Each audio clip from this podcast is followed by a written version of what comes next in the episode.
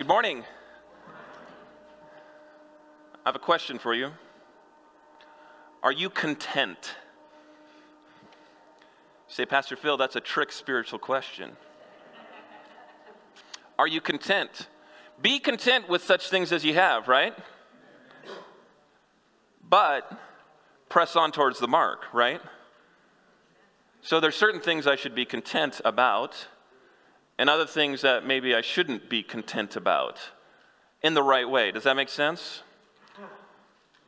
Another way to, to put this is do you have enough? Enough of what? well, it depends. Sometimes we say, I've had enough, right? I've had enough. We've had enough of certain things, maybe uh, politics, or sometimes I've had enough of that. Uh, amen, yes. I've had enough, sometimes after a good meal, right? The, the hostess asks if you want more, if you want more cake. You go out to eat at a restaurant, and they say, Do you want dessert? And you say, No, I've had enough, right? And what does it, that signify? That signifies contentment, right? I've eaten, I'll fast for at least four more hours before eating again. I've had enough. Having enough, there's certain things that we could say I've had enough of, but when it comes down to it,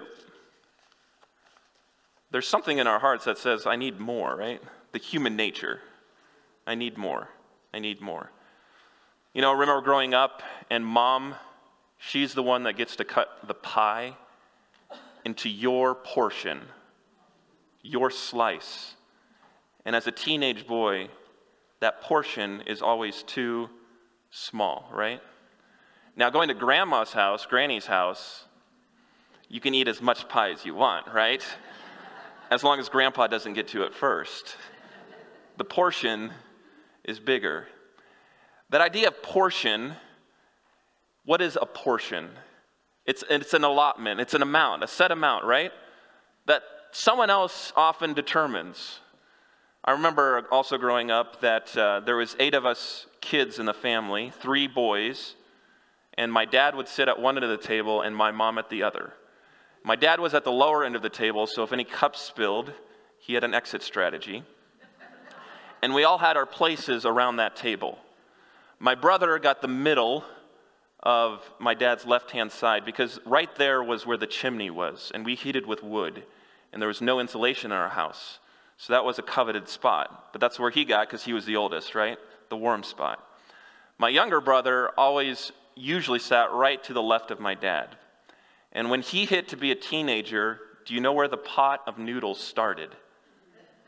It did not start with my younger brother. And why is that? Because his portion would have been too great to handle the needs of the rest of the family. He got the pot last and was always told, don't take the rest, right? I'm sure I was there at some stage too, because he wanted a very large portion. He was growing, growing boy. The last two weeks, not last week, but the two weeks before, we've looked at two ideas of our Lord being our, and then we fill in the blank. The Lord is my shepherd, we looked at three weeks ago. Two weeks ago, we looked at the Lord is our rock. And today, I want to look at this idea as we look at a few passages of Scripture. The idea is the Lord is my portion. The Lord is my portion. He is the allotment that I need. So, what does it mean then that the Lord is my portion? Really comes down to this question Is God enough? Is God enough to meet the needs in my life? And you might say, well, Pastor Phill, that's kind of a silly question. God is all powerful, all knowing, present everywhere. I know He's actually more than enough, right? He can meet all of my needs, He can do all of that. But as we'll see, it's, it's not so much of who God is, it's actually more of who you believe God to be. In other words, are you going to take him at his word and say, God is my portion, God is enough? So that's the idea that we'll be looking at. We'll be starting in Psalm 16. Psalm 16. There's some familiar passages, some familiar verses here. ones of comfort and hope and encouragement. What we'll be doing is looking at four separate passages with this word or idea of portion in it. And then we'll be looking at another passage with, or two more passages after that with illustrations, actually, two separate ladies, illustrating this idea that God is enough in their lives. Okay? So we're looking at four passages, this idea of portion, and then two illustrations, two ladies actually in the scriptures that will show in, in their specific instance that God was their portion, God is enough. So we'll begin here in Psalm 16. Psalm 16, what is this idea of, of portion? Well, I've already hinted or alluded to it. It's an allotment, and cl- tied closely to this idea would be the word inheritance. And it's, it's those that word specifically, inheritance, is used specifically of the 12 tribes of Israel. They had an allotment, an inheritance when they went into the land of Canaan. And in Deuteronomy 10, verse 9, it, it, or actually it's, it's later on in there, it shows that when Joshua went into the land, what did he do with the 12 tribes? He actually allotted their inheritance, their land. He said, This portion goes to this people, and this portion goes to this tribe, and this portion goes to this tribe. And they divided it up, kind of like we would do states, if you want to think of it that way, into different portions or allotments. And that's the idea then behind this inheritance. It's a part of a land. One of the other ideas is just that part, part of something, something that's weighed out and divided out, like a, a family would do with inheritance money, right? How does inheritance usually work? Well, my family just went through this with the passing of my grandfather. There's a lot of land there, there's money there, and, and there's five children in the family. And so there's five allotments. It's divided into five equal parts based on land value or how much cash, and then it's given to each of the children as an allotment, an inheritance. And with that, you don't get to decide your size, right? Unless you do something very sneaky or unethical, right? the allotment and the portion is set. And so the land that God promised to the tribes of Israel that Moses declared that Joshua divided up went to the 12 tribes, but there was one group that didn't get any land. What? That's not fair, right? What group was that? That was the Levites, the priests, the ones who would serve before the Lord. And that's a passage of Deuteronomy 10:9. It says, "Wherefore Levi hath no part nor inheritance with his brethren, so there's, he doesn't get inheritance like everyone else. Instead, the Lord is his inheritance, according as the Lord thy God promised him. So, what portion did Levi get? The Levites get? They got God. they got God as their portion. Now, of course, they had cities to dwell in, they had pasture lands outside of those for their animals, but their dependence, their focus was on the service of God and to be in and among the people. So when we come to this idea of portion, we're asking the question is God enough? Is God my portion? Am I trusting, depending on Him? And we're going to look at four passages now. We're going to look at times of delight. That's this passage here. Times of discontentment. So, times of delight, times of discontentment, times of distress, and times of darkness. In those four times, can you say, God is my portion? That's what we're looking at. Okay, so Psalm 16 you see at the top that it's a psalm of David. David, the king, the man that God knew after his own heart, he desired to do what God wanted him to do. And yet, David looked around and he compared himself in this psalm to those around him, the enemies that, that would go against God. Notice in verse 1 of Psalm 16 it says, Preserve me, O God, for in thee do I put my trust. Here's this first idea of faith that we'll see over and over again. I'm going to put my trust in God. O my soul, thou hast said unto the Lord, Thou art my Lord. My goodness extendeth not to thee, but to the saints that are in the earth, and to the excellent, in whom all is my delight. So, where is David finding his hope and his confidence and his delight? He's finding it in God and in the people of God in God's place. Their sorrow shall be multiplied that have hasten after other gods. So he's comparing God's people to those that worship false gods after other gods. Their drink offerings of blood will I not offer, nor take up their names into my lips. So he's making this contrast between God's people, those who are depending on him, and all those that are worshiping idols, giving sacrifices to idols. And he says, I'm not going to act like them. I'm not even going to name them or put their names in my lips because that's not where my trust, my confidence is in. Instead, verse 5, we see the first mention of this word The Lord is the portion of mine inheritance and of my cup. Thou maintainest my lot.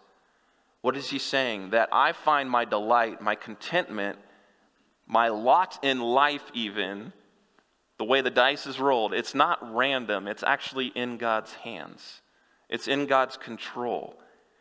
And mine inheritance is in the Lord Himself. In other words, I don't need a lot of money to make me happy.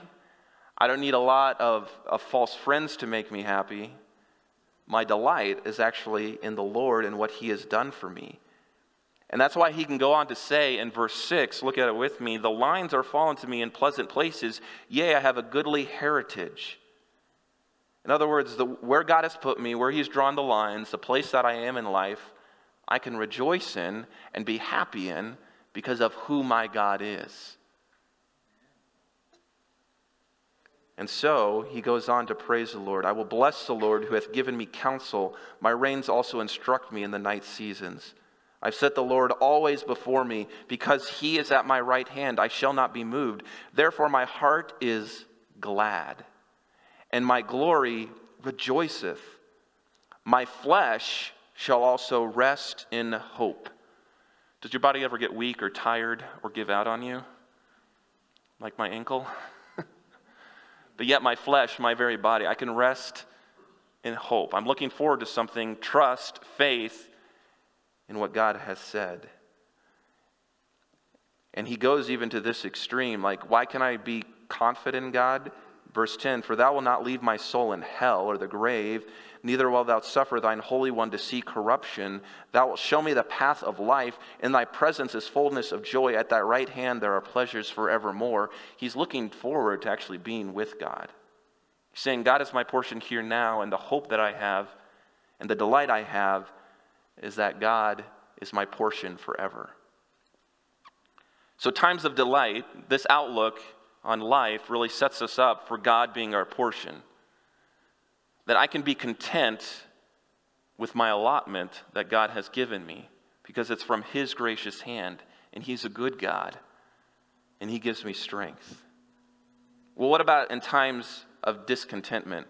In other words, have you had enough? And you say, No, I haven't had enough, I want more. Or are, there, are there times in your life, or even now, that you say, No, I'm actually discontent in a certain area? In other words, it often goes like this our thoughts are, if only, right? If only. Or, I wish. I wish this was different. Or, I wish I would have done something differently.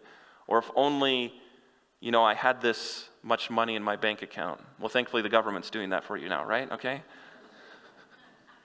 or, if only, if only. So, what do we do in times of discontentment? We'll turn over to Psalm 73, a few pages over, Psalm 73. And we're actually looking at a psalm of Asaph here, so not David, but Asaph. And he's wrestling with this thought of, of why, why do the wicked seem to prosper? why do the bad guys seem to win? We love a good movie or a good story, right? Where the bad guys, they look like they're going to win, but they're defeated in the end, right? That's what makes what we think a good storyline. And here Asaph is saying it doesn't look like that's the outcome. And, and he, he says there in verse 3 of Psalm 73 For I was envious at the foolish when I saw the prosperity of the wicked. The wicked have everything they need. Verse 5 They are not in trouble as other men, neither are they plagued like other men. In other words, they don't, they don't have to deal with all the issues. You almost catch here a tinge of jealousy, right? Or envy. If only. If only I, I had what the wicked have in the sense of they, they don't have all the troubles I have. They have the riches, they get away with things. If only. But what does he do in this time of discontentment? Well, he cries out, you see, to God. Look down at verse 14. For all day long I've been plagued and chastened every morning. If I say I will speak thus, behold, I should offend against the generation of thy children. When I thought to know this, it was too painful for me. When I went into the sanctuary of God, then I understood their end.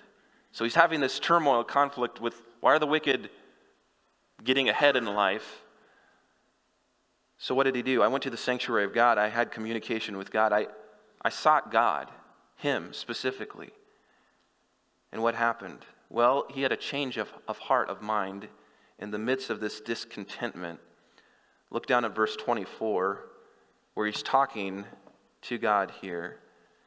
Thou shalt guide me with thy counsel, and afterwards receive me to glory. God, I'm going to listen to your instruction because I know that you're going to take me home to be with you. That's the, the basic idea. And so, even though I'm discontent and the wicked are prospering around me, he realizes that's where I'm not supposed to place my faith, my trust, my source of hope in. Verse 25 Whom have I in heaven but thee? In other words, what am I going to look to for contentment when I'm discontented? I'm going to look upwards. And there's none upon earth that I desire besides thee. So I can look up to heaven, none of the false gods. No. What about here on earth? No, there's nothing that compares or that I even desire besides God.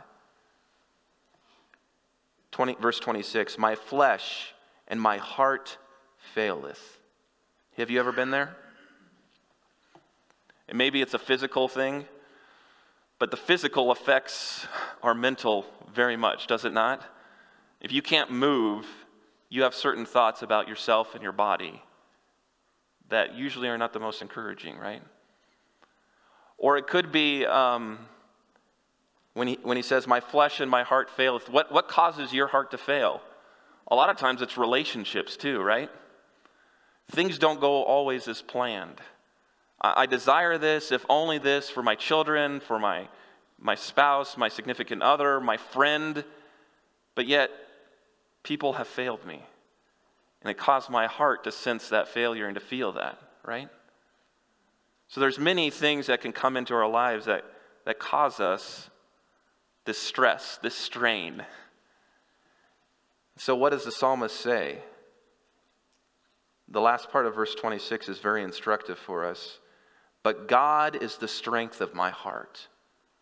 God is the strength of my heart and my portion my allotment forever. I thought I was going to find satisfaction or comfort in this person. I thought that allotment was going to bring me hope. And God uses people in our lives, right, to encourage and to point us to Him? Absolutely. But do people fail?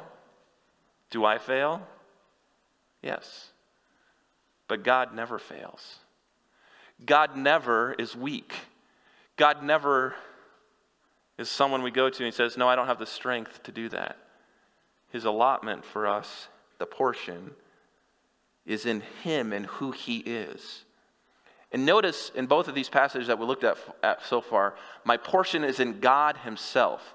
It's not that my portion is in the things God does for me, or my portion is in what God has provided for me. No, you take all of those things away, God is still my portion. Remind you of anyone? Everything taken away? God still is portion? Remember Job? Yeah, that's who comes to mind. He got a lot of bad knocks on his door in one week. And yet, in the end, he came around and said, No, I'm not going to ask the why. I'm going to focus on the who, the who of who God is. Because he is my strength and my portion. And notice how Asaph ends this psalm then, verse 27 and 28. For lo, they are they that are far from thee shall perish. Thou hast destroyed all them that go whoring from thee. But it's good for me to draw near to God.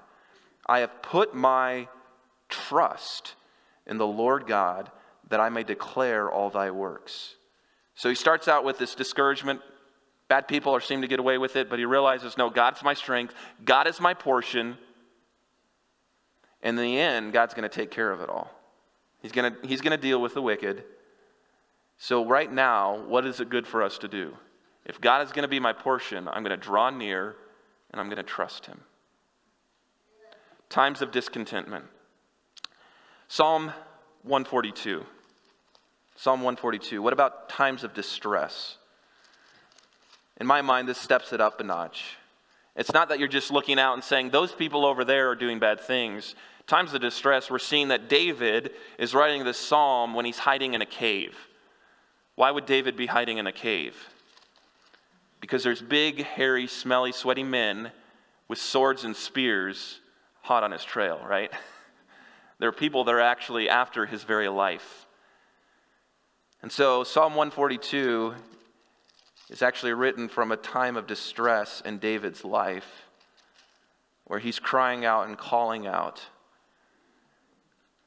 So you see, refuge in the Lord is the heading here. But notice how it starts Psalm 142, 142, verse 1, where it says, I cried unto the Lord with my voice. With my voice unto the Lord did I make my supplications.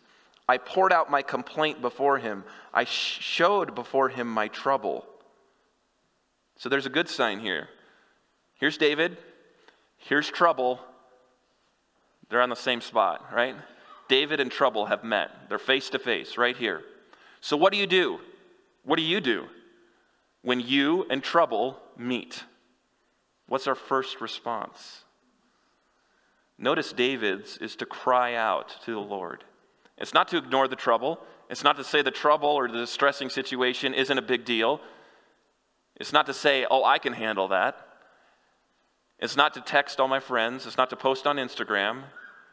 It's not even to start a GoFundMe.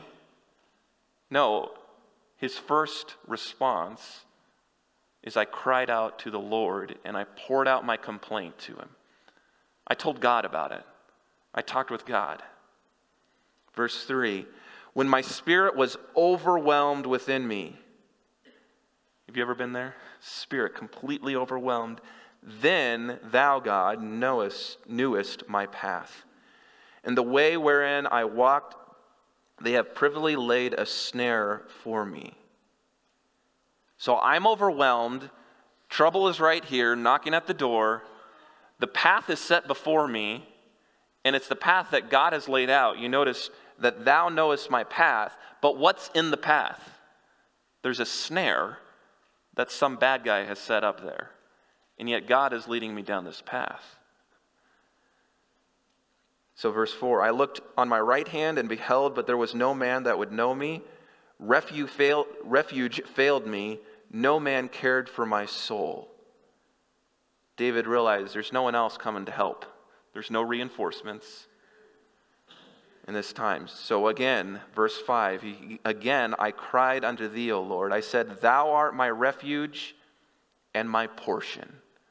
Thou art my refuge and my portion in the land of the living. Attend unto my cry, for I am brought very low. Deliver me from my persecutors, for they are stronger than I. Bring my soul out of prison, that I may praise thy name. The righteous shall compass me about, for thou shalt deal bountifully with me. This psalm ends right there. Where is David? He's still in the cave. You notice you don't get resolution in this one. But what is David clinging to? What is David doing? He says, I'm going to trust the Lord. Everyone else failed me. People have set up snares for me. Everyone else actually abandoned me. I can't even trust in them. There's no refuge. There's no place to hide. So I'm going to stay in this cave and I'm going to depend upon you, God, because you're my refuge. You're my source. You are my portion. God, you're enough. I'm going to depend upon you. So we've looked at times of delight, times of discontentment, times of distress, and then the last one is times of darkness. And it's an appropriate book, but to me, this is even heavier in some ways. We would use terms maybe today as such as depression. I know there's a lot of uh, maybe even baggage with that word, but it's still very real. I would use the word despair or darkness because that's how the psalmist often puts, puts it forth. I'm in, I'm in complete despair. My own soul, I can't even look above me. And who experienced that? Well, there's many in scriptures, but the one I want to look at that, that shows this is in Lamentations. Lamentations chapter 3. Lamentations 3. What's going on here? Why is Lamentations written? Well, it's a lament, which is someone going through something that is very hard.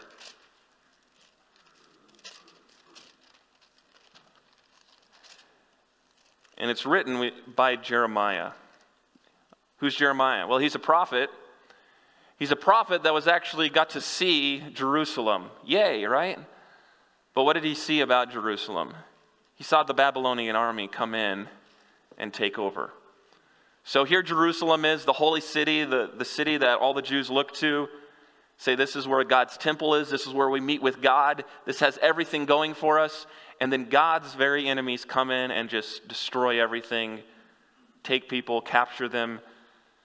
And so this lament of Jeremiah is really crying out to God, and it's, it's very introspective so very poetic in a way of saying there's this turmoil within me and, and I, I just feel spent. And you notice in chapter 3, just these first couple verses, how he describes himself. So, Lamentations 3, verse 1 I am the man that hath seen affliction by the rod of his wrath. What is he saying? I've experienced God's judgment. Because of all the sin that's happened, I'm actually experiencing God's judgment. Verse 2 He hath led me and brought me into darkness, but not into light. Where is Jeremiah? He's in a dark place. and he's not talking physically here, he's talking his own internal emotions. He's going through a dark time. And we still use that, those same phrases today. I'm going through a dark time right now.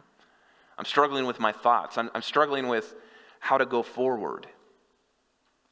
So, what does Jeremiah do in dark times? He knows God's afflicting wrath is upon him. He, know God, he knows God has led him to really this dark place. So, he sees God's hand in all of this.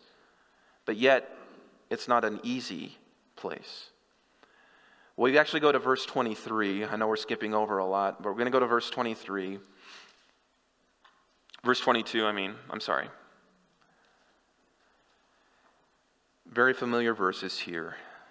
Here's what he does in a dark time. Verse 22 It is of the Lord's mercies that we are not consumed, because his compassions fail not. Remember when he's saying this? He's saying this as Jerusalem is falling, as people are being slaughtered before him. and he's still able to say, God, it's your mercy in all of this, and you still have compassion. Verse 23 They are new every morning. Great is thy faithfulness. We've already looked at this idea of trust in God several times, and here the idea of God being faithful comes up. God is always faithful, so he can always be trusted.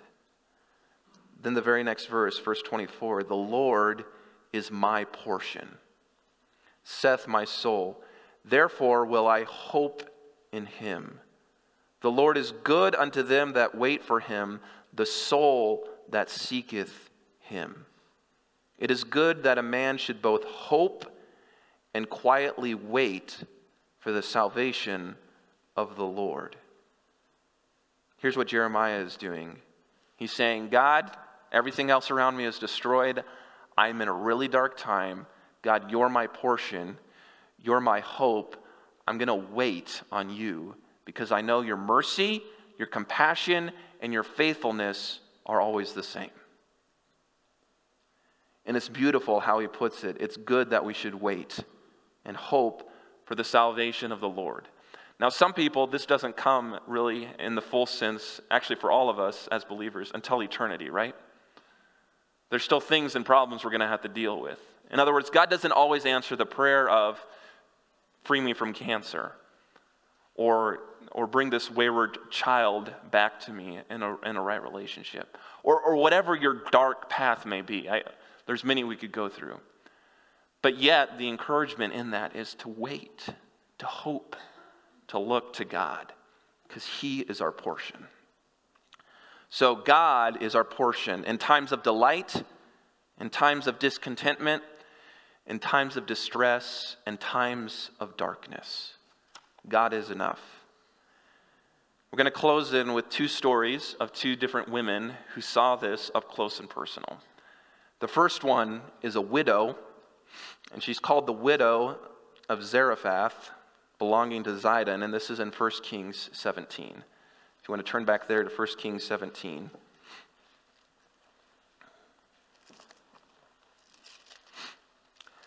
1 Kings 17 is right when Elijah comes onto the scene. Elijah, a great prophet, remember he was on the, on the Mount of Transfiguration there? The disciples got to see him, highly esteemed, had an amazing public ministry, many miracles, but he had to deal with a lot of stubborn people who wanted to worship Baal, right? King Ahab being one of them. And so what had happened. The people had come into the land, they got their allotment of land. God said, Drive out the Canaanites. They've done wicked, they've had their time to repent, they've had hundreds of years to turn and to repent. They haven't done it. It's time to get rid of them. This is all God ordained. What did the people do? They halfway obeyed. So, what's still in the land? Canaanites. What comes with Canaanites? Baal worship. It's all right there. So, what did King Ahab what was, and Jezebel?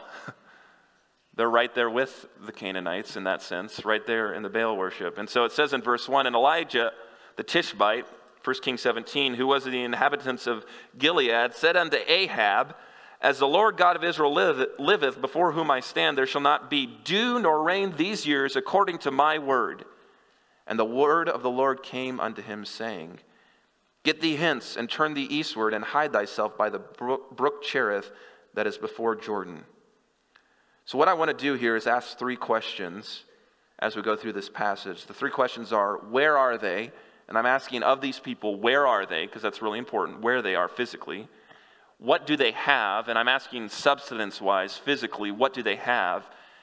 And the third question that's very important because it comes up over and over and over in this passage is what did God say? So, where are they? What do they have? And what did God say? That's what we're going to ask uh, each individual or each snapshot. And this first one is where are they? Well, Elijah is in Jerusalem or in, in Israel, going up against the king of Israel who has turned away from God. That's where he is. But then he's told to go to this brook in verse 3, Cherith, that is before Jordan. Well, what did he just prophesy or denounce? He said, You're not going to get any rain or any dew. What happens when you don't have any water feeding the river? It dries up. So he's already going to the east of Jordan here, which is a drier area. So he's going to a place where he's not going to have much at all. But God does provide, verse 4 And it shall be that thou shalt drink of the brook, and I have commanded the ravens to feed thee there. Great. So he gets personalized uh, DoorDash delivery via smelly black birds, right? I don't know if you trust a raven delivering your bread, but that's what God provided. And so he gets to drink out of this stream that is slowly shrinking and he has to wait for his daily mail delivery, flight service, and just trust in the Lord day by day that this is going to show up. So, where is he? I don't know if it's in a very good spot. And what did he have? He had a little brook that was shrinking, and he had some ravens that God said were going to bring him food. But that's what God said. And so noticing, notice he's following the word of God here. And the ravens brought him bread and flesh in the morning, and bread and flesh in the evening, and he drank of the brook. And it came to pass that for a while that the brook dried up because it, there had been no rain in the land, of course. And so, then again, we get in the second part of this story. And the word of the Lord came unto him, saying, Again, what did God say? Arise, get thee to Zarephath, which belongeth to Zidon, and dwell there. Behold, I have commanded a widow woman there to sustain thee. So, where is he going? Where is he going?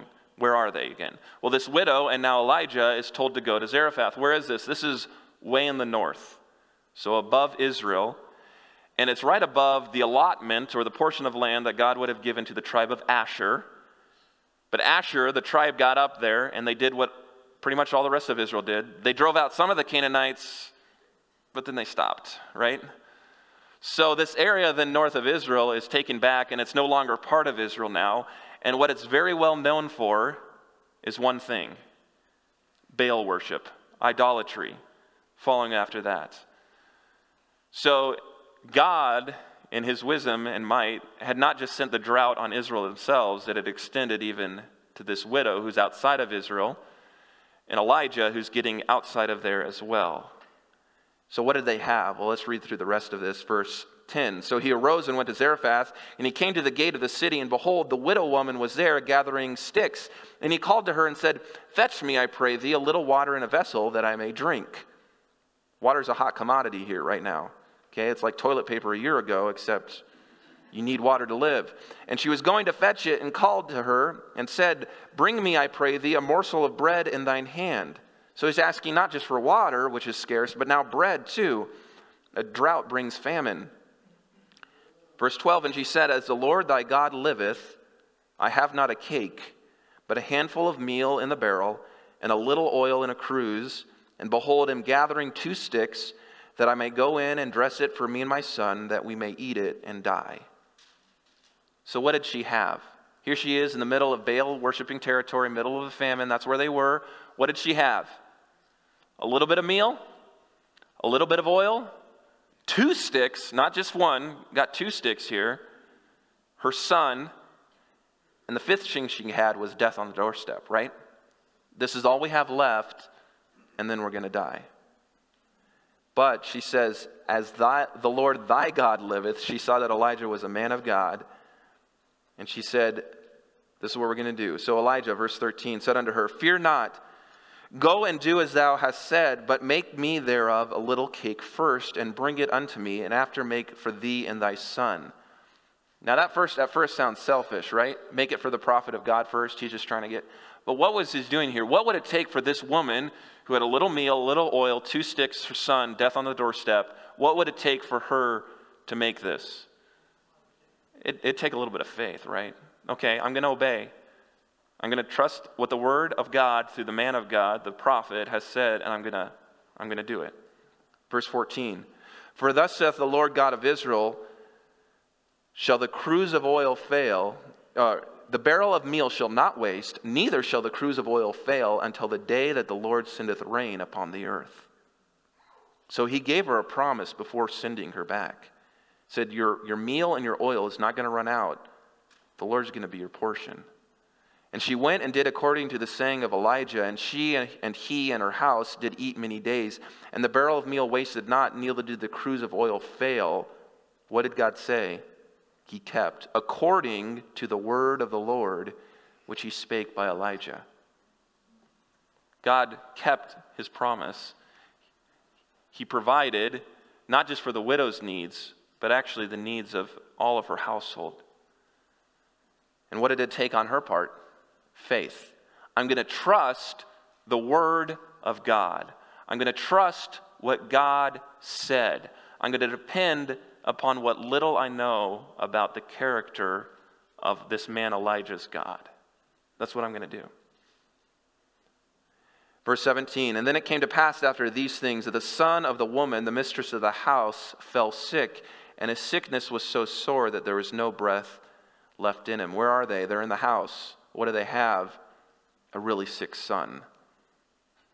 And she said unto Elijah, What have I done with thee, O thou man of God? Art thou come unto me to call my sin to remembrance and to slay my son?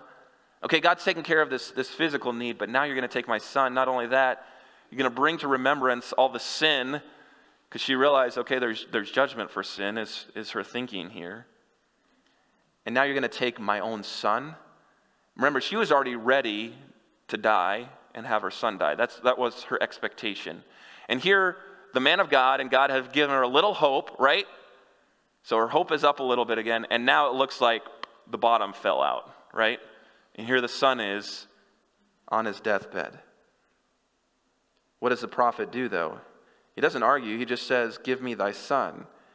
And he took him out of her bosom and carried him up into a loft where he abode and laid him upon his own bed. And what does Elijah do? Same thing David did. He cried unto the Lord and said, O Lord my God, hast thou also brought evil upon this widow whom I sojourn by slaying her son? And he stretched himself upon the child three times and cried unto the Lord and said, O Lord my God, I pray thee, let this child's soul come into him again. So here's a desperation cry again Lord, you're my portion, you're my allotment. This is what you have allotted in our lives. He recognized that even this boy's death was an allotment from the Lord, but yet he cried out. And verse 22 says, And the, the Lord heard the voice of Elijah. Our God is different from many of the false gods. Remember, she's in the middle of Baal territory. They would cry out to Baal over and over and over again. Baal never heard. Remember, Elijah has that same experience on the mountaintop with all the false prophets. Cry out to your God. Maybe he's on vacation, maybe he's sleeping. The Lord heard the voice of Elijah. The Lord hears our cry. And here, in this instance, the Lord chose to answer this prayer in the positive, and the soul of the child, verse 22, came into him again, and he revived. And Elijah took the child and brought him out of the chamber into the house and delivered him unto his mother. And Elijah said, See, thy son liveth. And here's how the woman sums it up. And the woman said to Elijah, Now by this I know that thou art a man of God, and that the word of the Lord in thy mouth is truth. What did the widow come away with? She came away with saying, not, oh, wow, I get oil and meal, or wow, my son is alive, although those were both excellent things to praise the Lord for. She's saying, no, the word of the Lord is true. And that's what I can depend upon and trust in. She came down, so it really came down to, again, this idea of faith. I'm going to trust in my Lord that He is my portion. So, a few questions as we close. Are you satisfied with the Lord's provision? Are you content at taking the Lord at His word? Is God enough? Or in times of delight, is God your joy? Do you recognize that His portion, even in times of delight, is from His gracious hand? Or about times of discontentment, do you realize that even in those I can depend and trust and rest in God? Where am I finding my contentment? Or distress, what is your first response to distress or stress in your life? Is it crying out to the Lord, You're my strength? Or who is your light when the dark thoughts swirl around? Is the Lord your portion even in dark times? In other words, this is really a journey, a progress. It's not just a one time, boom, okay, the Lord's my portion, great. No, this is a continual, daily walk and communion with God. Just like David, just like Asaph, just like Jeremiah, just like the widow, of saying confidently, The Lord is my portion. I will trust and wait in him. We're going to close in Luke 10 with the, the final illustration. Luke chapter 10, very familiar passage of two women. Luke 10, verse 38. And it's talking about our Lord. It's talking about our Lord Jesus Christ here. The two women are Mary and Martha. Luke chapter 10, verse 38, and it says, And now it came to pass as they went, that Jesus and his disciples, that he entered into a certain village, Luke 10, 38. And a certain woman named Martha received him into her house. She had a sister called Mary, which also sat at Jesus' feet and heard his word. So, where are they? They're in Mar- Martha's house, right? What do they have? Well, they have a house. They have Jesus and they have his word. And that's where Mary is concerned about. She's at his feet, listening, heeding, intently trying to catch every word of Jesus. Verse 40 But Martha was consumed about much serving and came to him and said, Lord, dost thou not care that my sister hath left me to serve alone? Bid her therefore that she should help me. In other words, she's not doing her part. She's not taking care of her portion. She's not doing what she's supposed to do. What if? Only if. If only Mary was helping, right? Verse 41 And Jesus answered and said unto her, Martha, Martha, Thou art careful and troubled about many things. Could we not say that about our own hearts sometimes? Phill, Phill, you're too troubled about many things. But one thing is needful, and Mary hath chosen that good part, which shall not be taken away from her. What did Mary choose? She chose to listen not to her own dark thoughts swirling around, not the voices of people around her, not the wicked people that seem to be prospering, not the social media and tweets that are saying who knows what. What was she listening to? She was listening to the voice, the words of Jesus. Is God your portion?